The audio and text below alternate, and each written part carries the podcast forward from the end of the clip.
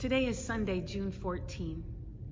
Last week, as part of his sermon, Adam shared a list of resources addressing the question that many of us are asking What can I do? in light of recent events of racial violence and the increasing awareness of our history's dark past of racism. This week, I share another list of resources, but this list has not to do with our outer life as much as our inner life, our spiritual life. Who we spend time with here and here informs how we show up in the world. We'll talk a little about that today. Let us pray. God, may the words of my mouth and the meditations in each of our hearts be acceptable to you, O God, our rock and our Redeemer. Amen. I'm always a few years behind with regard to pop culture. So it's only recently I began listening to the soundtrack from the hit musical Hamilton. The story of Alexander Hamilton put to music by creator Lin Manuel Miranda. The musical tells us how an immigrant born on a Caribbean island in the 1700s makes his way to the New World, to the United States, against all odds, and makes a name for himself. As a soldier in the American Revolutionary War, as a member of Congress, and Hamilton is credited with laying the foundation for American government and finance. As I sing along to the lyrics, I can't help but notice a theme in Hamilton's life his unrelenting drive to leave a legacy, to make a name for himself. Born out of wedlock, his mother dying when Hamilton was just 12 years old, he was left an orphan and pretty much on his own.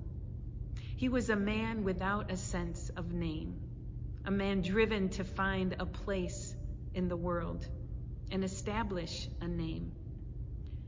Hamilton was described as impetuous, and he went to any lengths to satisfy his desire, often leaving wreckage in his wake for his family, his friends, his colleagues to endure.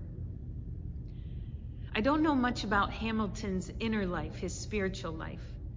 But if what I suggest at the beginning of our time here is true, that our inner life informs our outer life, it seems then at least some points of Hamilton's journey was focused on himself, that what was going on in here and here had to do with his desires, his wishes, and how he was going to achieve and through lots of self determination, often at the expense of others, he achieved.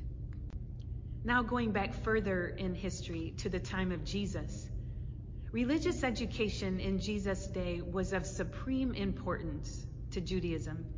Boys and young men who followed their rabbis, their teachers of God's law and the prophets, as found in their scriptures, they followed their teachers very closely and theologian Rob Bell shares an expression that described this rabbi student relationship.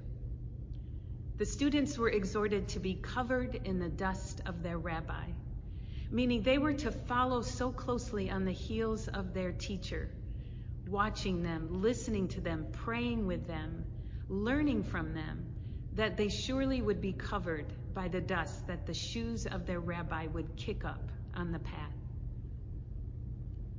Spending that kind of time and proximity with their spiritual teacher surely would nurture the spirit life of the disciple.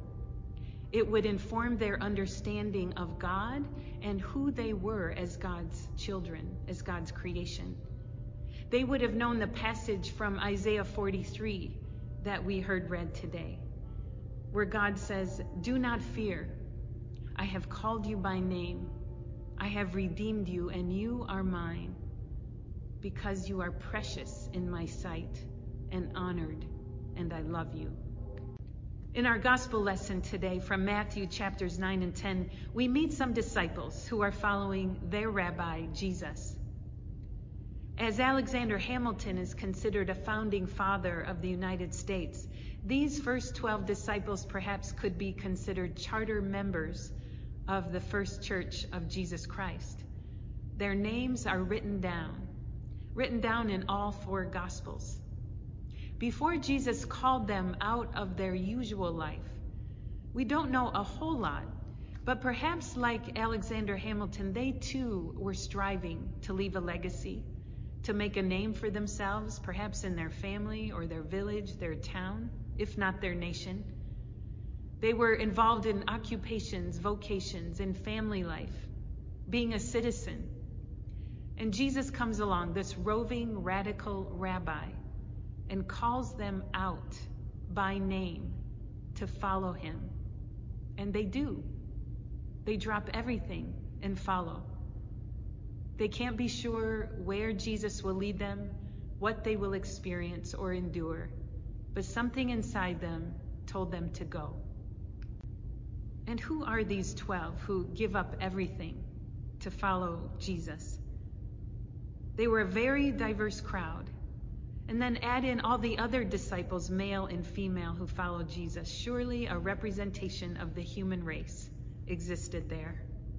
Colin Yuckman of Duke Divinity School unpacks this passage from Matthew, and he points out a little bit about these disciples and the nature of the twelve. Peter like Alexander Hamilton, was known for being impetuous, for speaking without thinking. Peter was faithful and faithless on any given day. And in the end, he will end up denying Jesus three times during Jesus' most trying hours after his arrest. And then we have Matthew, the tax collector, and Simon, called the zealot, working on opposite sides of the occupying empire of Rome. Matthew for the empire, Simon against. And then there's Judas Iscariot, who will betray Jesus into the hands of Jesus' executioners. Considering this band of 12 disciples, it's clear that no one is outside the bounds of God's grace, of God's inclusion, of God's desire to make good out of our foibles, our weaknesses, our doubt, our sketchy paths. God's deep desire for each of us is to partner with God in doing as the prophets call to do justice, love kindness, and walk humbly. No one is outside the bounds of Jesus' call to each of us to drop everything, to trust, and to follow, to follow after him in the way of God's life. For no one is unnamed by God. Beloved, redeemed, chosen, precious. At this point in the gospel story, Jesus says, The harvest is plentiful, but the laborers are few. There's a sense of urgency here. So many are suffering from oppression, discrimination, and persecution at the hands of the Roman occupiers. So many need healing in body, mind, and spirit. So many need a word of hope the truth that God, their creator, is not a far off God, has not forgotten them, but is indeed very near. So Jesus gives these disciples a new name, another name, apostle, meaning the sent ones. This is the one place in the Gospel of Matthew that word occurs. And it speaks to the urgency that Jesus needs partners now to go out into the field, into the world, to do as he did, to teach and preach and cure and heal. In the daily protests and marches happening around the world for racial justice, ignited by the killing of George Floyd by police on May 25, one of the many cries and chants is Say their names. As one by one the names of black Americans killed by police are lifted up out loud over and over. George Floyd's name is being lifted up out loud around the world every day. A childhood friend of George Floyd shared that when George was still in high school, he expressed a desire to leave a mark, to touch the world somehow. Perhaps he meant to leave a name, a positive influence. He was a gifted athlete, and maybe he meant through his athleticism but George could not have known that he would leave a name here on earth. And if we're paying attention, if we spend time in here and here with God, God will help us see how, in this horrific tragedy, George Floyd is leaving a positive name. Through his story, we are uncovering our own history of violence and racism. And something new is happening in the world, a new awareness. God is calling us to change, to transformation. And we have a chance to be part of that, to be faithful as God's beloved, as followers of Jesus Christ, and how we respond to the tragedies of the world with our actions means that we have to cultivate our inner life with God, to spend time with God. This is called contemplation. There are many examples of contemplative prayer practices, and no experience is necessary. That's why it's called a practice, and we do it together with God. Each week on Tuesday, Knox sends an email that often includes a contemplative practice example, led by Becky Bosarge, our congregational care coordinator. This past Tuesday, she writes about the importance of going inside to our interior, where the spirit of love resides, so that when we come back out into the world, we're not reacting to strong emotion or tragedies, but we're acting out of God's love and being informed by how God would have us act in the world along with the list of resources that I will share today on contemplative practices.